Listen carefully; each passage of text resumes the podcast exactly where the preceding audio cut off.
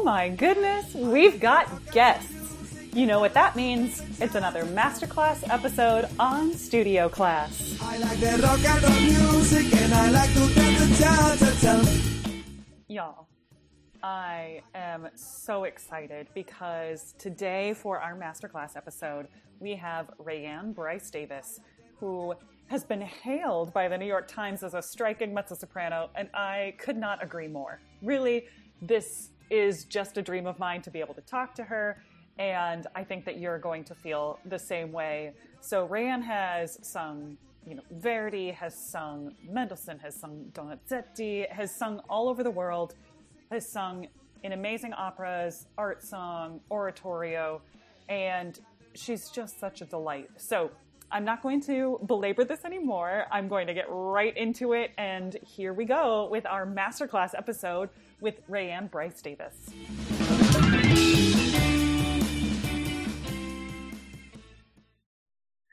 And here we are. Yay! Great. Welcome to Studio Class. So this is one of our masterclass episodes. I am so excited to talk to you. So thank you so much for joining us today. Absolutely. It's my pleasure. I'm so excited. Yeah. can you tell us a little bit about you first? You can also tell us where you are right now in the world and then give us just a little bit of your professional trajectory in classical music. Sure. So right now I'm in Antwerp, Belgium, um, which has turned out to be kind of my artistic home um, up to this point, at least. Um, I started out in the States. I went to undergrad at University of Texas, Arlington, and then I went to Manhattan School of Music for grad school. And then I, you know, did a bit of the young artist life, um, did several regional companies, Fort Worth, not, excuse me, not Fort Worth, uh, Florida, Michigan. Fort Worth I, is like, from, oh, did we have, yeah, yeah, no, you can say, you can totally say you can. I mean, I live by Fort Worth. Yeah. I not sung at Fort Worth, but anyway, that's ah, as I throw my phone. That's neither here nor there. Um, uh, yeah, so I did lots of those. Then I kind of uh, flew out into the world and did all the competitions that I could possibly uh, get to yeah. without breaking bank. Yeah. Uh, yeah, I did. I had an opportunity to do a, a, a tour of Porgy and Bess for six weeks. So I did that and it was in Europe. So I did that, literally went to the grocery store and would just buy like bread and peanut butter and be like, this is my meal for the next six weeks. Yep. Saved every single dollar. and then that's how I like traveled and, and did all the competitions for four months after that. Wow. Um, that's huge. Yeah. Yeah. uh, but fortunately, that paid off and I won some big competitions in, in Vienna and and in Istanbul, randomly enough, wow. um, I met the intendant of the opera company here in Antwerp, Opera Ballet Vlaanderen. Um, so, so they've been amazing. I had a life decision that I wanted to stop doing young artist programs at the age of 30. Mm-hmm that was just I had a five year plan and, and that was my cutoff. Yeah. So when I was 29, I sang for absolutely nobody. I was like, no, I'm starting my solo career now. nobody was offering me jobs. But... No, we're, we're totally going to talk about that because I think I I know the power of us making our own like our own thresholds for things, and so I'm so curious if you could talk a little bit more about maybe what inspired that decision. You know, for you to say this time I'm starting my professional, I'm pro- starting my professional solo career. You know, can you tell me a little bit more about that? Um, well, uh, 30 is such a, such an important year as a mm-hmm. singer, you know, and there are so many people can have different paths mm-hmm. and some people are discovered late in life and uh, you know, or find their way to opera late later in life, and and and that's absolutely a valid path. So I don't want to negate that at all. Right. Um, but for myself, I had I made the cutoff. I was always very practical about my singing. Uh, before I before I became a singer, I made my teacher swear to me that she thought I could make it, like it was a practice. yeah. You're like, I need this. You, you you need to sign off on this. Correct. yeah. Correct. Um and she did which is insane but anyway. So when i was when i when i was making my intentions i was like 30 seems like a very important age. A lot of young artist programs are cutting off at 30 a lot of competitions are cutting off at 30 by the time i am 30 i want to have already done my young artist programs and that will be my change into being a professional artist. Mm-hmm. Um, mm-hmm. and so that, that's just what i decided when i was finishing out at manhattan school of music I had a five year plan that said I was, um, I think I said I was doing two years of young artist programs. Mm-hmm. Then for the next two years, I was going to be singing uh, uh, because in essence that's small roles in big houses mm-hmm. so mm-hmm. you know in my head i was like i'm gonna i'm gonna do the the lindemann and uh, maybe you know uh, la or houston you know if, if, if, i'm not tired of them yet you know i got into none of these programs but but, but anyways none, nonetheless i sang my small roles in, yeah. in decent houses yeah and and then the next two years were for singing big roles in small houses. Mm-hmm. That's what mm-hmm. I was going to be doing. And mm-hmm. then by year five, I was going to be a superstar. That was that 100%. was. well, so, mind you, is what I'm trying to say. Goals accomplished, done. I mean, I think I'm on like year seven of my five year plan. Yeah. Well, honestly but but honestly like some things took longer than i thought but i'm heading very clearly following yeah. the path that i set yeah right, right. um you had you had mentioned you know as part of the planning and kind of your setting your intentions and that's one of the things that i like to talk about during masterclass episodes is we always start our and one of the things that i do when i'm teaching lessons is with my students we always say what's your intention for this lesson but for masterclass episodes i always ask you know my guests I say, what's an intention that you're keeping right now for yourself? Um, I think I'm trying uh, to use all the efforts that I can and resources that I can to create opportunities for young Black singers or composers or uh, you know the yeah. gamut administrators like whatever i can to I had to work so hard um, and didn't necessarily receive that much help. Mm-hmm. And so I want to always offer any insights that I received or that I like figured out on my right. own. um, so, and you know, I'm I'm nobody's famous anything, but if someone asks me, I always want to like know who's available so I can give somebody opportunities. So I, I would say that that's that's a clear intention that I'm that I'm um, working with right now. I love that. Is there is that a part of your work with Black Opera Alliance that you feel connected to it in that way?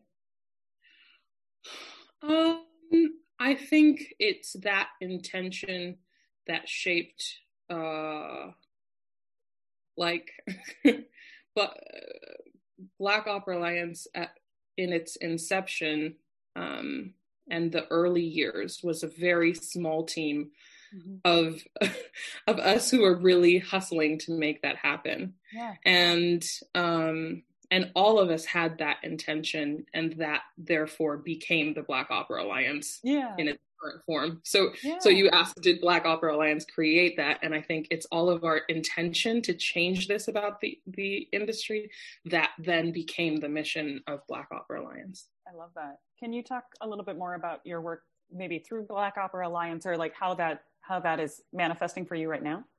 Sure. Um, I mean, there's so many uh, so many exciting things happening. The the pledge was released to the industry. So many uh, companies have have signed on. Great. We're getting ready to release the list in a in several weeks. Um, yeah. Um, hired a new marketing director, so Yay. I'm very excited for everything to be super legit. And, and we have a new website, a new you know strategy coming. Um, we won this grant with the Sphinx Venture Fund. Yes, yes, congratulations.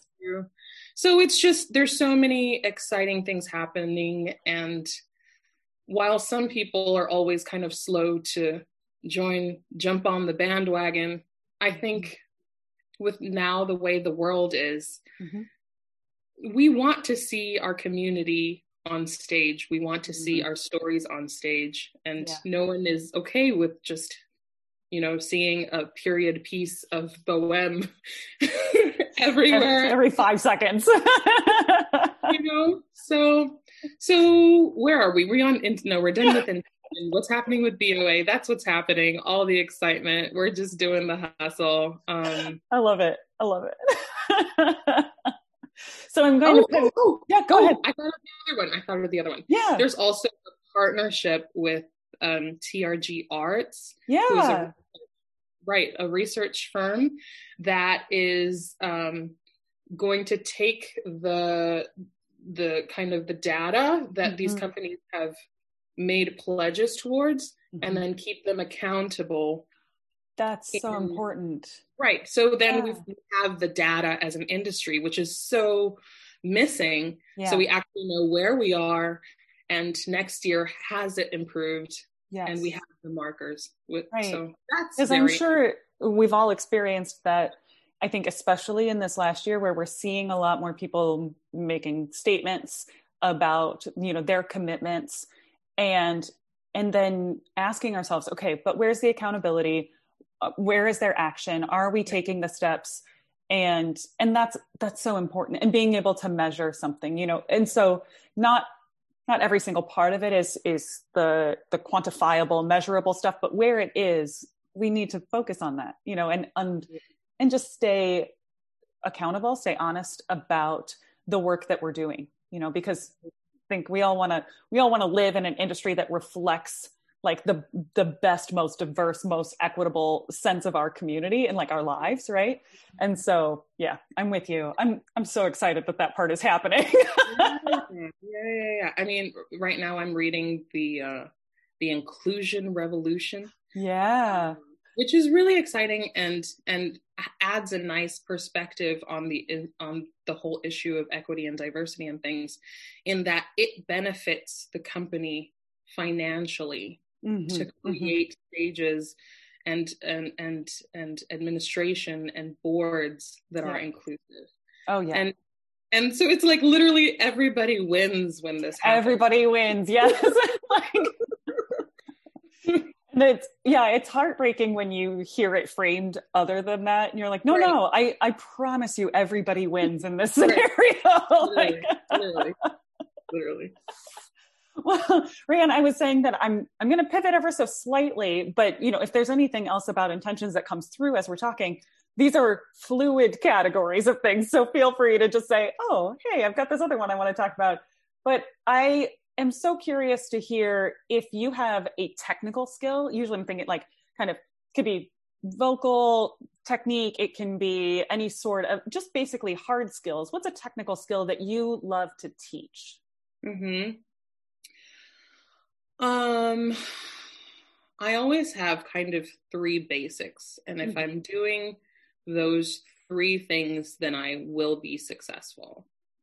Um, and they're so simple, but of course they're so complicated. Yeah, right. that you spend your whole life working on those three. Right. Foundational. Uh, right. Right. And and the whole number one is obviously just allowing air to come through Mm-hmm, mm-hmm. And then uh, without getting in all the nooks and crannies and whatever, whatever, whatever. And then and then the one that I'll talk about is when is well, number two is support. Yeah. Yeah. and number three is speaking yeah. or keeping the momentum going throughout the line. And so mm-hmm. I'll say I'll, that's what I'll say for my one um, thing is I like to learn work very clearly on um, sometimes counting through mm-hmm. a phrase. So uh, da da da is is maybe your melody. So I'm like one two three four one two three four one two three four one two three four one two three four no no no no no no no no yeah. And some people it. will say that it's the vowel repeated, but for me that that that always just made me go like ah. this is not healthy for anybody. So so I'll do it with counting, or I'll do it with um staying rhythmic here. Yeah. Because and like some you, subdivisions, right? Right. Yeah. Subdivisions yeah. is literally. Thank you for coming with the the, well, the and also because I'm sure somebody's going to listen to this on the podcast, and I'm like, I want you to be able to see that like Raehann's like tapping the subdivision yeah. of like of that of that line and keeping the right. vitality. I think through that. Right. That's what I love about right. that. Yeah. Absolutely. So good. I love that. Can you talk to me a little bit more about your like how you think about support? Um so I would say supporting is basically not collapsing. You work mm-hmm. so hard to allow the breath to come in and then the goal is to keep the things where they were when the air came in. Yeah. So it comes in. I think mostly about rib cage. The yeah. back of your rib cage is mm-hmm. is all I think about. I don't care about what's happening in the front. Mm-hmm. Mm-hmm. If I have big issues with nerves, um, but the one thing that I can always depend on and have complete control over is keeping my rib cage open. Yeah. Yeah. And that to me is support. So whether I'm terrified or feeling fine, I can I can open the rib cage and if that's open, it's harder to close here, which is mm-hmm. normally what happens with nerves is like right. getting really tight, like laryngally and like all exactly. through the neck and stuff like that. Yeah, totally. But if I'm focusing on keeping the rib, rib cage open, here naturally will stay more open.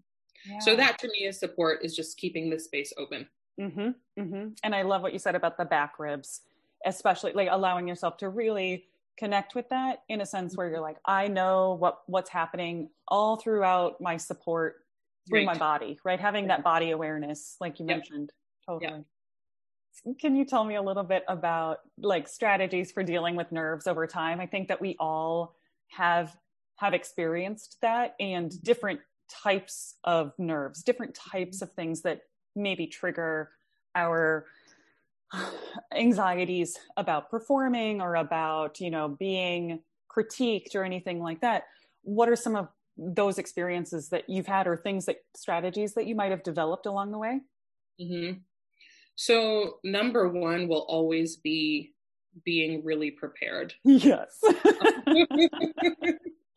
You know and and part of being prepared is of course having uh, a technique that at least you can plan on. Mm-hmm. like um, that um, that you count on. Sorry. Um, and and I don't know that I'll ever necessarily get to the place that'll be like I'm gonna open my mouth and it's gonna be glorious. like, I don't know that I've ever had that confidence. It's always like fight or flight. Yeah. like, are you gonna croak or are you gonna like make pretty sounds? Who knows? Who knows? but I've gotten but I but I've gotten much better as I've settled into my technique that like at least if I breathe and if I keep the space open and I don't decide to like um flake because mm-hmm. fight or flight if I don't take flight yeah I don't take flight.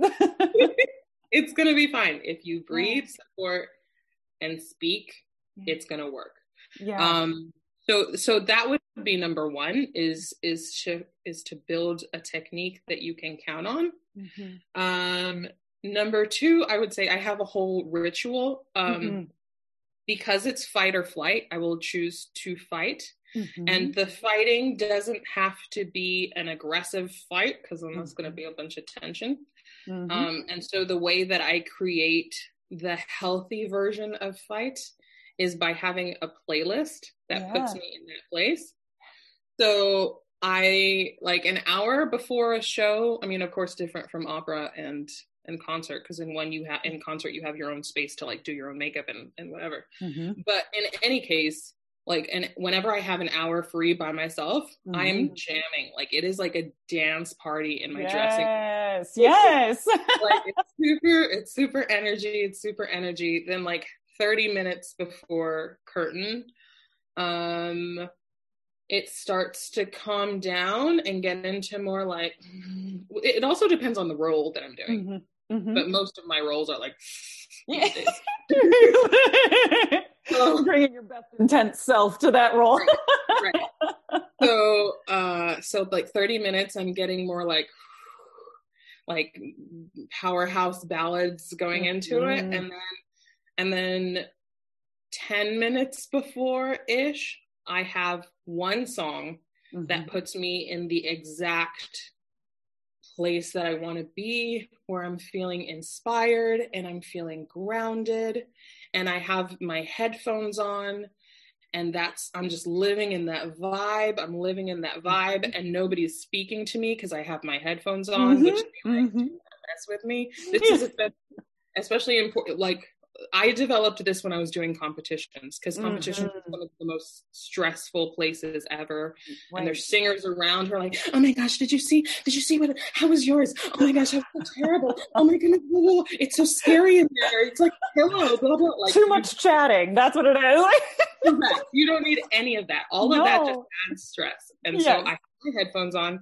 Sometimes I'm a total weirdo. I'm like standing like in a corner. Mm-hmm. mm-hmm yeah, you're like, I will be here. This corner and I are together.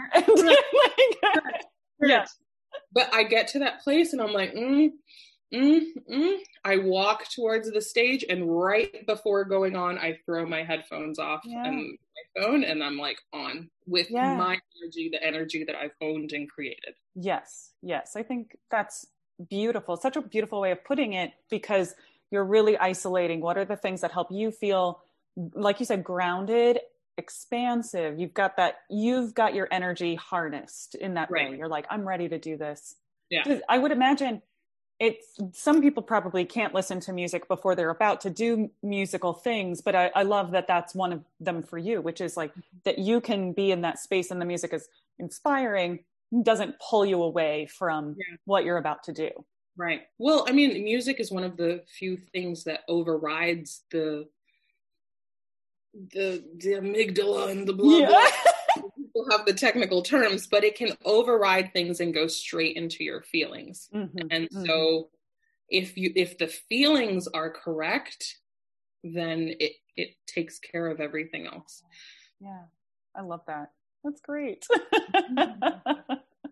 and I I do also really resonate with what you were saying about getting to the point in your life where you have a technique that you can rely on I have had younger, you know, either students or or colleagues or something like that ask about, you know, when do the nerves go away? And you're like, oh no, like, mm-hmm.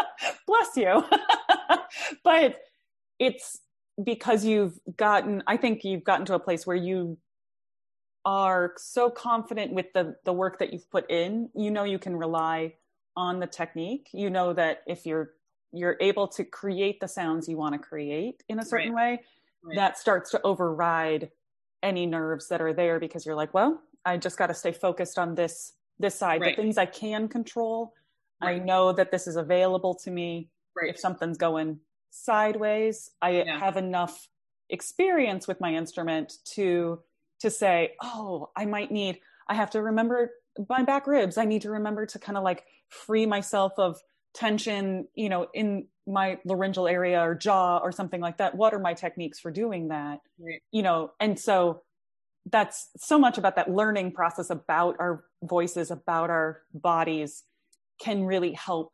So part of that preparedness is also being prepared, I think, mm. technically, or just learning more and more about your instrument, right? Right. Also yeah. knowing your music. Yes. Yeah. yeah. that'll I think about that a lot with like, especially being in more new music stuff and, and just getting pieces that there's, you are the performance practice for it, right? Nobody's ever performed this before. And you're like, well, got to learn how this goes. Okay, cool. yeah. That's, that's real. And that's real. And one of the things I would throw into that is when you are young and you have time, mm-hmm mm-hmm. is the time to learn how to learn music. Mm. Can because, you talk a little bit more about that for me? Well, I was really fortunate when I was at MSM. I had I took contemporary opera ensemble mm-hmm. with Miriam Charney, yeah. and in learning how to perform these crazy, seemingly impossible contemporary pieces. Mm-hmm. You therefore have to have tools to learn that. Um, and then therefore, when you go back to traditional opera, it's just like, yeah, you're like, oh, I can learn this like lickety split. Cool. Right. Um, but she would talk about um, really writing in the beats for your music very clearly, mm-hmm. knowing, like lining it up with the piano. So mm-hmm. you know exactly when you're singing this, the piano's in a triplet. Where do you line up with it? You know, knowing your music that intimately, of course, knowing your translations, you know what every single word. We, we most people know that. Um, and then doing it separately. One of the ways that I um, of course, I start with the text translations. Mm-hmm. If I were doing things well, you would start preparing them as monologues and things. Um, ideally, you should know your text as a as a monologue in English mm-hmm. and also in the language. Yeah.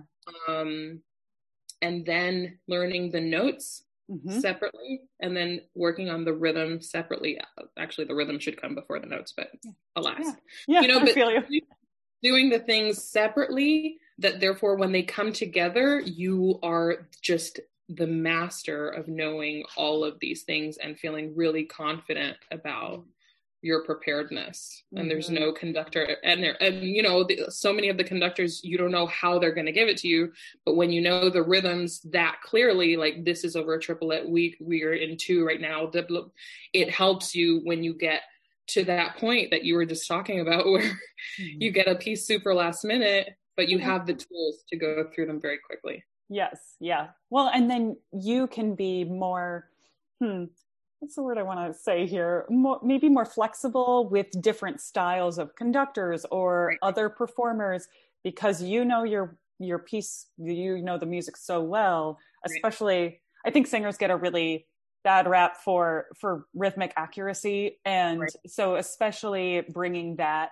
to the table is huge right the better you are like with ryth- rhythmic accuracy the easier it is to work with all different types of people you know in all of for our sure. it, across our field you know? For sure. Yeah. and you will be beloved. Yes. You will get hired many times.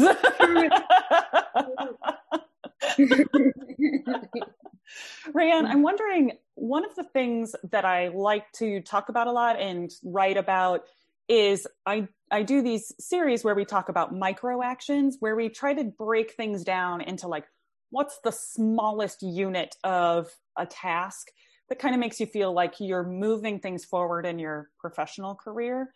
And so mm-hmm. instead of saying like write the grant, it's like, oh, I'm going to I'm going to be very clear about the budget like what's the budget for this project or i'm going to write the narrative you know breaking down these things into micro actions i'm so curious if you can tell me about uh, like a micro action that's been meaningful to you in your career or you know something that you that could be currently could be, have been through your kind of academic training time if there's mm-hmm. one that jumps to mind for you um, I mean, a, a micro action. Right now, I'm trying to learn uh, composer. Yeah, how's so that I'm, going? it, will be fine by yeah. by the day of rehearsal. It'll be great. It'll be great by then. It'll be great. Don't mind that it's in a such week. a great, such a great role to like totally. it is. I just got to the pretty music, and I'm so excited. Yeah. Everything before that is recit, and it's it's been a journey. but anyway, um, so I mean, I've just been I've had a, a job of setting a certain amount of page numbers that I'm going to do every day. Mm-hmm, uh, mm-hmm. And if I get through those pages, then it's a successful day, yeah. you know, and it's, it's not a huge amount of pages, but, but that small, if I, if I do this small amount, I will be successful. Mm-hmm. Um, you talked about um, in performances having all of these different things. I always set one goal mm-hmm. for a performance, and if I well, maybe two, maybe mm-hmm. two. I have one technical goal always, and then I have to be committed mm-hmm. in the mm-hmm. moment. Mm-hmm. Um, so I'm always very specific about if I take a breath that like goes down to my feet it's a success and and i say what i mean then it's a successful performance yeah um if my student get like has better intonation then it's a success so so i don't know that i have one overarching one but i always try to have like one or maximum two goals because yeah. otherwise you just like go insane. right, right, totally. Well, and I think that's kind of, you know, just breaking things down, know so you don't get overwhelmed. And I think that's a big part of why you know, why I like these micro actions, but it's really about there's so much about being an artist that feels like you have to do all these things, right? Mm-hmm. You know, mentors, teachers, professors, people in your life that are giving you, oh, you have to learn these roles and do these things and apply for these programs and these competitions and and all of this stuff and you have to think about languages and character and interpretation all of these things to be an artist mm-hmm. and sometimes we just need to kind of break those things down what's the thing that i can focus on right now you know right. and really bring your best self to that because it all accumulates that's yeah. my opinion, at least. so one thousand percent. And and actually, this is um, something I've been doing quite a bit of thought about lately. I have a big problem with procrastination, um, and that's that's just a lifelong struggle. Um, but this summer, not this summer, like a, a month ago, I read um, "Eat That Frog." Yes. Oh my gosh, yes. it was just wonderful and, and gave me such clarity because now the whole one of the biggest points of it is that you eat your ugliest nastiest frog that's gonna give you the most benefit in the future yeah. first. And that's Can like you talk the, about what the frog might mean in this case? It, tasks. Thank yeah. you. so, so you do the the biggest most important task. Like, for instance, if you're a senior mm-hmm. and your teacher is telling you, you need to do this, you need to do languages, you need to work on this, you have that, blah, blah, blah, blah.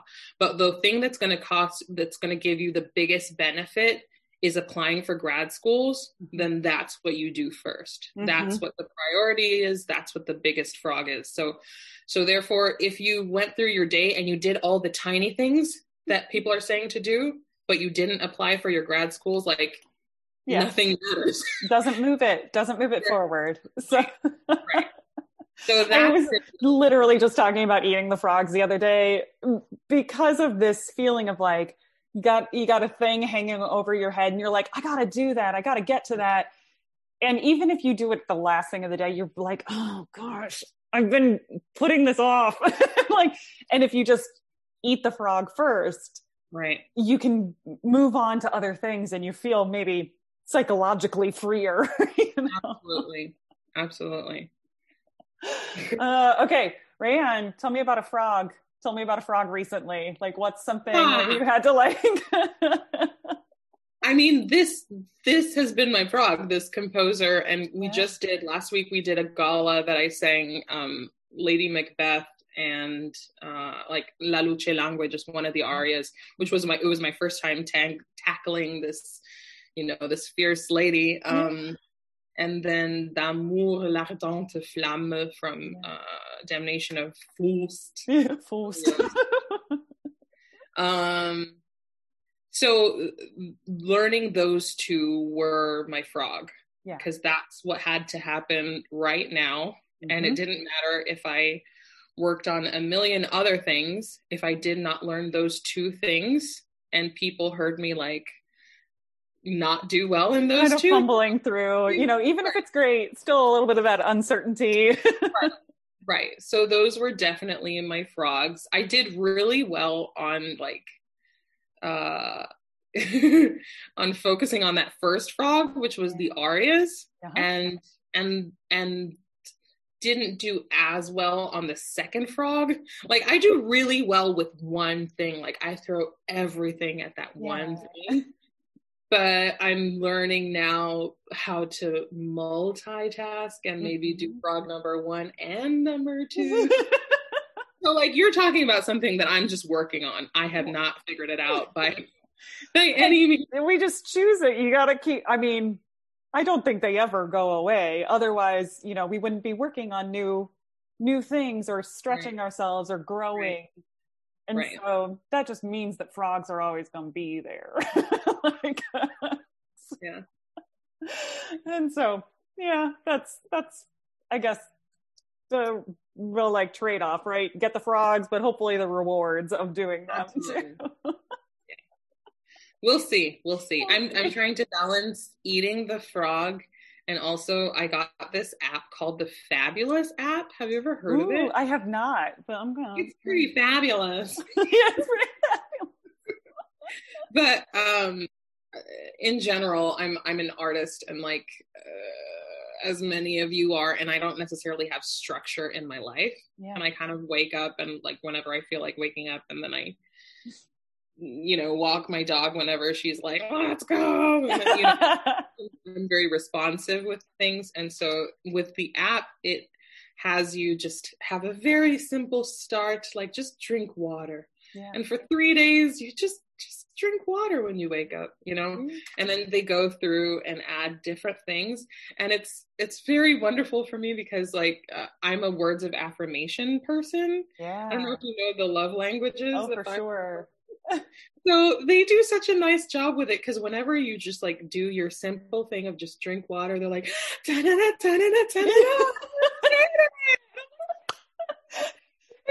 I did. see, that's totally it, right? Okay, see, I'm very into this. Thank you for bringing this into my life. Obviously, fabulous app is an app full of micro actions, just like drink some water, like get right. better at this thing. literally, literally. I'm so here for it. yeah, it's really lovely. I recommend. I recommend. That's great.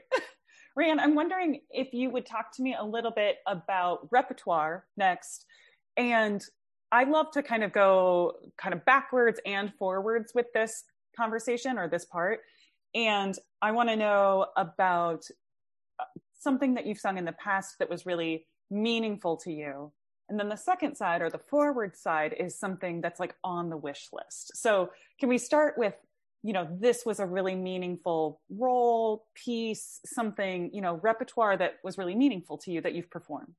Mm-hmm. Um, I think one of the most special pieces that I've ever done was um, Sanctuary Road mm. which is by uh, Paul Moravec and yeah. um, Mark Campbell wrote the libretto. Mm-hmm.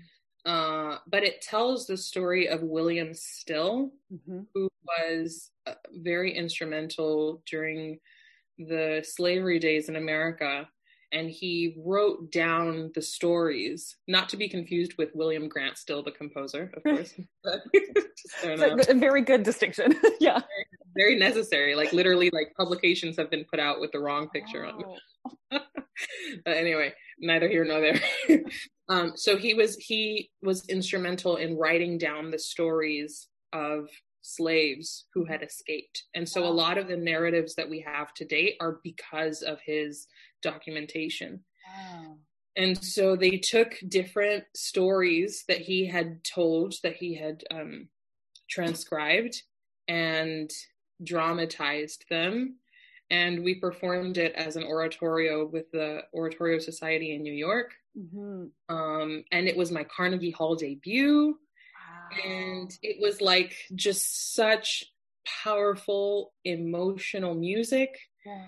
and you know just a big moment just to be at carnegie a big moment to like have the honor of telling these incredible human beings story yeah um, and and they ended up making a recording of it, which was cool because then it's like my first CD ever. Yeah, right. And now it's Grammy nominated. so Congratulations! Like, That's Thank huge. Yeah. yeah. It, it was very exciting. So so that was that was a huge moment, and it was all just from like one moment, which yeah. is you know handling the micro action of just breathing and don't take flight. Don't take flight. find find your non-aggressive fight. You know. correct. Correct. Well, you know. I, I, you don't have to tell me this part, but I'm wondering if you if you know maybe how that how that opportunity came into your life. You know, were were you close? Was this like through your agent, close to the composer? Was it a like collaborative thing, community thing, something something like that? Um, so it was it came to me through my agent, mm-hmm. but I knew Kent Tritle, mm-hmm. uh, who's who's over the Oratorio Society. I sang a Mahler two with him when I was in school at MSM. Yeah. So yeah. he knew me already from mm-hmm. then, mm-hmm. and we we already had a good relationship. And then maybe I, I, don't know if he asked for me or if he was asking my agent for people, but yeah. then it you know it's always it's always a few things that have to come together for for every opportunity. Yeah. Well and i think you see why i'm asking too. Yeah. and i like to talk more clearly about or you know just have conversations about it's important for us to have those experiences have positive experiences when you were singing the mahler too staying connected. And you don't know if necessarily if Kent was saying, "Oh, I definitely want Raehann," or if they were just saying, "Oh, yeah, I do remember Raehann. Yeah, let's have her. Like, she sounds fabulous. Like, let's do this." You know, and but I think having all of those various people in your life, right, mm-hmm. building positive experiences together, right, having your work out there in the world so that they can say, "Oh, yeah, would love to work with her again." Right, it are some of the things that I like to point out in those situations is that you know you're always building in that way yeah. and building through community building through works and projects and things like that yeah. and then those compounding things that comes together and you're singing at carnegie you're having a like a recording you get to work on this like really incredibly meaningful piece you know all of that stuff comes together right I'll I'll finish one of the stories that I kind of started earlier. Yeah. When I said I did a competition in Istanbul, which mind you is super random. Like What do you mean? I, That's not the hotbed of like operatic competitions these days. literally I I I ran I, every morning I would wake up at 6 a.m. and look up what had been posted on YAP Tracker. Yeah. That that night at midnight. And so I looked at every competition that was happening that I could get to in Europe within those four months. And then so Istanbul was like not insanely expensive to get to. So I yeah. so I did that one. And again, the intendant from that competition was on the panel. Yeah. Nothing came of it. Yeah. I actually didn't even know that. Yeah. But uh, a year later, um, I did another competition on a cruise ship, also super random. I love it. also super random. But therefore, I was kind of in Europe again yeah. and uh, asked one of the agents who heard me in the competition that I did the year before in Vienna mm-hmm. to set up an audition trip for me. And she was like, totally, I'm going to set up a whole tour. I got there. There was nothing planned. There was nothing. Oh, it was so stressful. Oh my gosh. I like sat in a hotel room in Italy, like, so. anyway, she came through with one audition. Okay. And it was in Antwerp uh, for Opera Ballet Vlaanderen. Yeah. And on the stage, uh, I saw Jeanne-Minette Cilliers, who was working at that opera house, who I happened to have coached with while mm. I was at MSM. Yeah. So she knew me, which yeah. just makes it a whole small world. Yeah. Also, the intendant knew me from the competition before. Yeah. And I had no idea that any of those two experiences would be beneficial in the future. Mm-hmm. But if I had not been going to my coachings prepared and like work and being a quick learner and trying to incorporate the things that she was saying as a coach when I was at MSM, she wouldn't have been able to fight for me when we got to that audition. Yep. And she properly had to fight for me because I le- I sang my audition and then uh, left the stage and went back to my dressing room, and I could still hear over the speakers what was happening. Oh my gosh, and, that's stressful. yeah, yeah, yeah. I guess they forgot to turn that down. hot mics, everybody, hot mics. and so literally the artistic director asked Jeanne-Minette like what do you think of her? Yeah, yeah. and so she was like, yeah, she's a she's a hard worker. She does her thing. She shows up. She she she does it, uh, whatever. And he was like, well, I have these concerns about the technique, blah blah blah. And she's like, yeah, but she sounds a million times better than when I heard her two years ago, and therefore that means she's working. That means she's growing, and what. So you never know who's gonna fight for you, yeah. and who you will need to fight yeah. for you in in when it comes to these big opportunities because that's the thing about the career is it's so heavily about connections mm-hmm. and so you always have to be constantly building new connections and also investing in old connections and also just whenever you have an opportunity big or small like doing your best mm-hmm. because you never know when that person is going to show up for you in a big way and right. have an opportunity to do that or to like shut it down. yeah. Well, and the people that you work with like around you that are going through your cohorts too, you never know where we're going to end up in in the world, right? Who's going to yeah. be in decision making yeah. positions and totally. then suddenly that person that you used to grab drinks with in like like grad school is running the company and you're like okay, hi. or that person that you used to tra- talk trash about. like, that is real. That is real. I have several classmates that are running companies right now. Right. And yeah. I think I just love to to have that conversation. I hear sometimes people mm, in various facets of music life being like, it's all about who you know in this somewhat derogatory way. And mm-hmm. I I I always want to change that around just a little bit and be like, well, we are in community together. Like we all work together. We are in relation to one another. And opera music in general is a collaborative art. Mm-hmm. We have to be together to make this happen in so mm-hmm. many ways. And so I like talking about those moments and being like, see how these things it maybe maybe I didn't win that competition, but that person saw me there, mm-hmm. connected again with me later and right. that was a benefit to them seeing me again the second time right not in a negative way but just in a way where we are working together in this field mm-hmm. and more regularly they see me they're going to associate me with being a professional here and so right. i so I, I appreciate kind of like laying out some of those various you know six degrees of things just because it's real and yeah. and i i like to push back against that like that it's a negative thing. We're not out here being lone geniuses, lone wolves on the plains, like about about things. So yeah, I will say though that I mean, just uh, inequities cause so many barriers Yes. And yes. sometimes when you can't even make those connections to get into the world that is six degrees of yes. separation, it can be very difficult. And for people who are um, working with that uh, experience, mm-hmm. I will say that I've found Europe to be much uh, friendlier and mm. talent driven than yeah. America. Interesting. Because America is so focused on pedigree.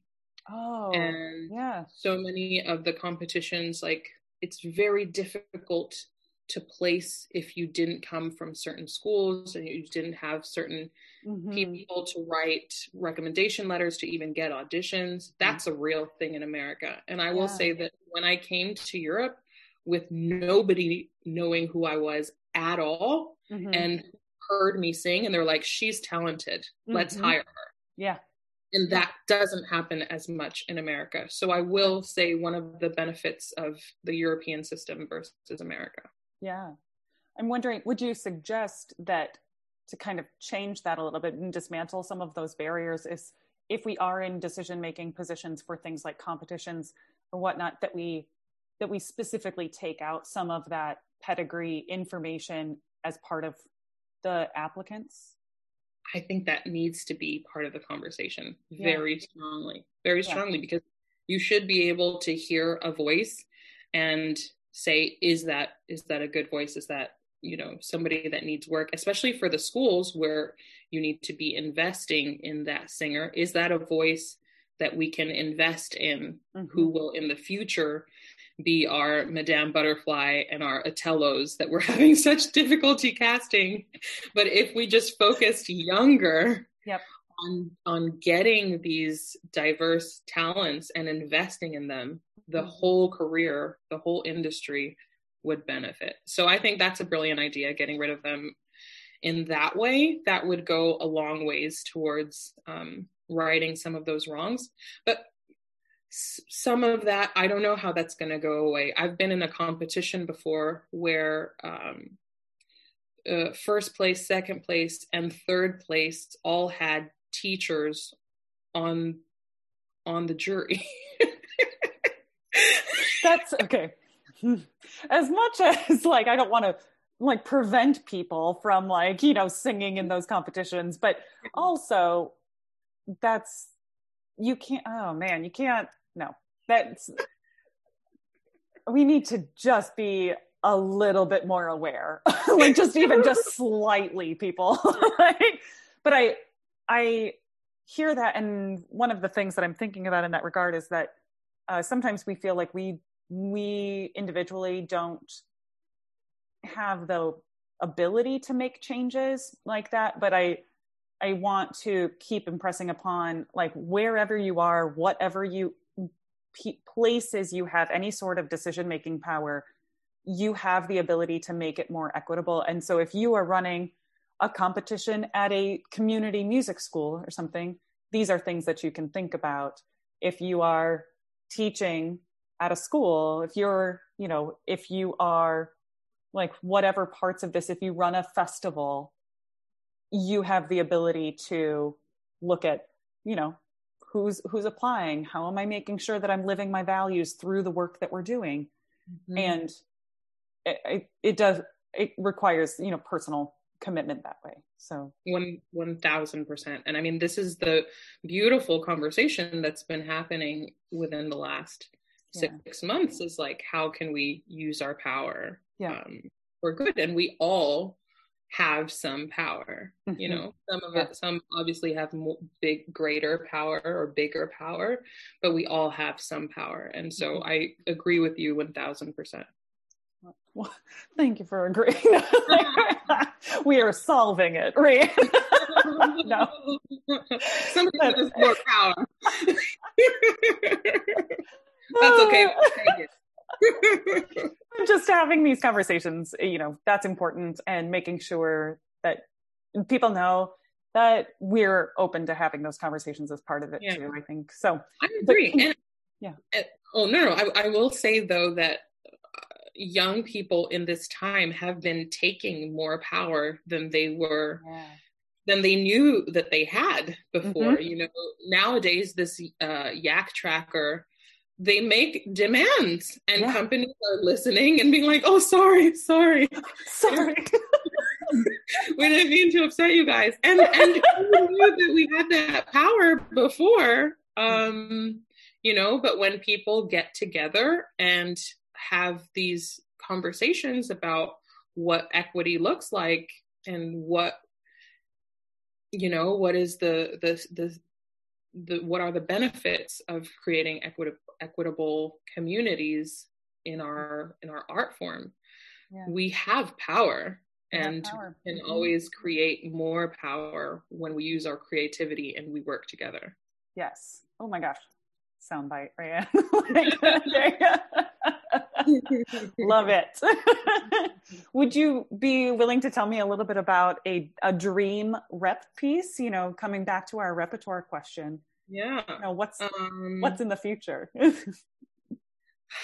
I'm I'm waiting for my Amneris, man. Yeah.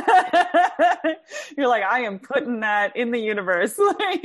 like people keep being like, so like, can you? And then it doesn't work out, or like so even now there's like a potential one but i just need I, I, need to like i need to have it in writing yeah. i need it to happen yes you're like let's sign those contracts right and, and, that and that hasn't quite happened yet so i would say Amner I, need to go down the Verdi list. Yeah. Um, I uh, have my first. I, I did my first Eboli last year. I have my first Azucena coming up. Uh, oh my gosh! Oh, and so I'm would, just like, I would melt. I would. where is your? You said your Azucena is coming up. Yeah. When? Where is that going to be? Uh, I can't say I can't share that can't one. Um, okay. gotcha. I can't share that one. But after that, there are two more. Um, one at LA Opera, Ooh, and then uh, one in Nuremberg in Germany. Yeah. So I literally have like six months of Azucena coming up, which I've never had in my life. Because when you're young, you're always learning new stuff, whatever yes. it is. You've never done it. you're just like a role learning machine. right. right. So that'll be nice to just like know my music for a good six months and like really be able to invest in stuff coming up. Yeah. really get to live with a character. Yeah. I was going to ask that about Amneris. Like, what can you tell me a little bit about like what draws you to her as a character, like musically, character wise, you know, anything like that? Mm, I mean, it's just, it's just, it's just the power. I'm just yeah. power hungry. Want to boss around some sopranos and, and yell at them and like I remember one of the first times I heard it live, I was uh, I think I was at Houston Grand and Dolores Zajic was singing and literally like you were like pinned to your seat yeah. with her sound. Yes, yes. Which Lord like, knows, wow. we have we have not the same voice, and I have nowhere close to her decibels. But just being involved, I love Verdi because he gives us so he gives us beauty, but he gives us power, mm, mm-hmm. and that's why I love him, and, yeah. yeah. I'm excited about that role. Oh my gosh, I'm well. I'm excited for you. and this this kind of brings me to the end of our conversation and before i go i always talk to my guests about i i find you know the curiosity to be very powerful right? So the power of curiosity is really meaningful to me. And i so i always like to end with you know what's something that you're curious about these days? And it can be music related or it can really be anything underwater basket weaving. I don't it does it can be whatever is kind of filling you up and giving you that sense of like i just want to learn more. Yeah i mean i'm i'm i'm striving really hard right now to learn everything i can about uh equity diversity edi yeah yeah. Equity yeah. diversity and inclusion. Um so my audible book is like anything that's related to that. And also just trying to get more organized like i told you about like eat that frog and yeah.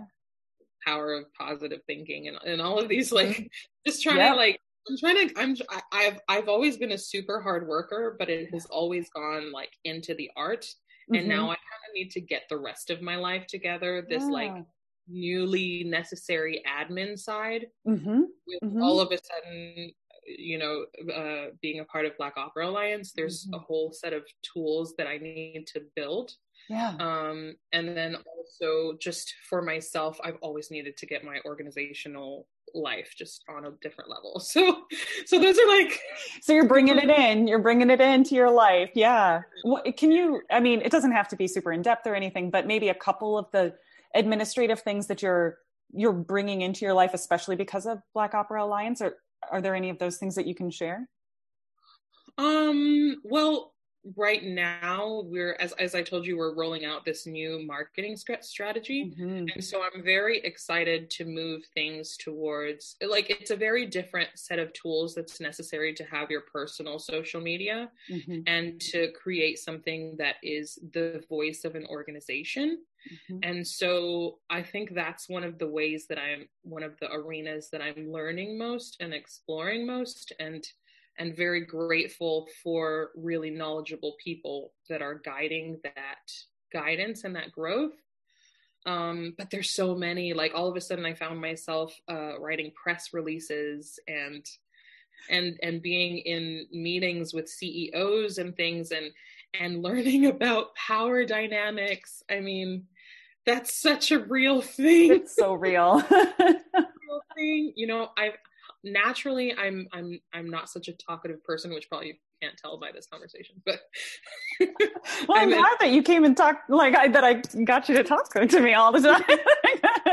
I mean, uh, like I, I am an introvert, but I am an introvert that has trained to be an extrovert, aka an opera singer. Yes. so, um, but one of the things that I learned in these meetings is that you have to you have to speak. Like by staying quiet, you give up your power. And as a black woman who is like one of the most marginalized uh, people naturally, it people find it the easiest to make us invisible. Mm-hmm. And and it, and it's nothing personal about any of these companies. It's just how human privilege works. Yep. Yeah. well, in general, that's oh, how yeah. it works. It just it, and then you're seeing it in that moment where you're like you're seeing it play out you know right. unconscious biases that kind right. of thing you're like right. of course this person doesn't mean this but at the same time you're like hey i need you to pay attention to this right and so right so literally one of the things i've been working on is just like speaking more mm-hmm. and especially when i uh I, and therefore which is why i have to so much catch up to do so that i have really uh, necessary things to say. There's I I'll tell you very randomly about a random game I play on a daily basis. Um, I play sidewalk chicken. Oh my gosh. every day. Every day. I, heard this interview on NPR uh, a few years ago about how women and people of color are are trained from birth to give space yeah. you know mm-hmm. and and and so i will not move so i like almost bump into white men on a daily basis yeah um, yeah better move because i'm coming yep yep and you know just becoming i think when you make those choices and you say right. i'm speaking or i want you to recognize me in this right. space like physically in this space right is and it can be hard at first right? The, when you're making those choices and you're like i'm not going to move out of your way right. I would imagine that, that you had some feelings where you're like these people are bumping into me you know? Well it's terrifying because you're literally breaking all of the rules that you've been taught your whole life and nobody's ever taught you those rules like out loud. Yeah. just life has taught you that this is your place and yeah. when you're like i don't accept that i'm here yeah yeah. you know well, it, and i would I'm curious if you feel this way because I think that at, in singer education, like vo- like vocal training, there's we also get a lot of that information. There's mm, you know about who you are and how you get to be in a room. You know yes. what you're allowed to say and not to say. And kind of going back to some of that stuff that we were talking about at the very beginning. If you're not wearing the right thing, and right. some of that is like what you are how you're allowed to be in the space what color your hair can be you know what like you know you can't oh my gosh, the jewel wrap dress of all things, you know, those those kinds of things. But really, there are those layers that, especially through singer education, m- might even marginalize people more because of the way that we teach them to be in those spaces. Um, mm-hmm. Those are mm-hmm. things that I'm mm-hmm. that I'm consider, and I do want to have those conversations just to say like that might have been part of our training and it doesn't have to be. It doesn't you know you don't have to make yourself smaller or bland or invisible unopinionated to be mm-hmm. in the space. Right. Yeah. So i'm right. really glad that that's like that's something that you're bringing into your life too and just being like i'm committed to this. Yes. Yes. I will say covid has made it slightly harder yeah. because i also want so so there so, uh, yeah that yeah that that that makes me upset. Yeah. because then sometimes I have to like move because people are like oh like not wearing their mask like, I don't want COVID but I don't want to give up my power. You're like this is a catch twenty two if I've ever like, how dare you? Uh, I love it. I love it. Okay well Raehann, I am so here for you standing in your power. I am 100% a massive fan of yours. And so thank you so, so much for spending time with me today. And while you, you know, while you're preparing this role, while you're doing all of this work in Belgium, and this has been a sincere pleasure. So, from myself and from our masterclass on studio class listeners, thank you. Thank you. It's been a pleasure.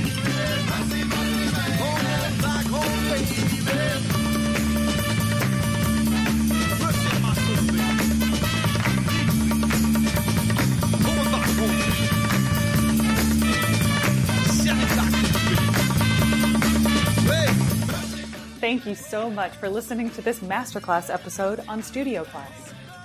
Hey, before you go, do you have a second?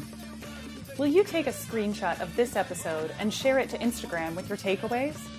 You can tag me there at Mezzoihnen. That's M E Z Z O I H N E N. It makes a huge difference when you share this podcast with your friends or even strangers, really.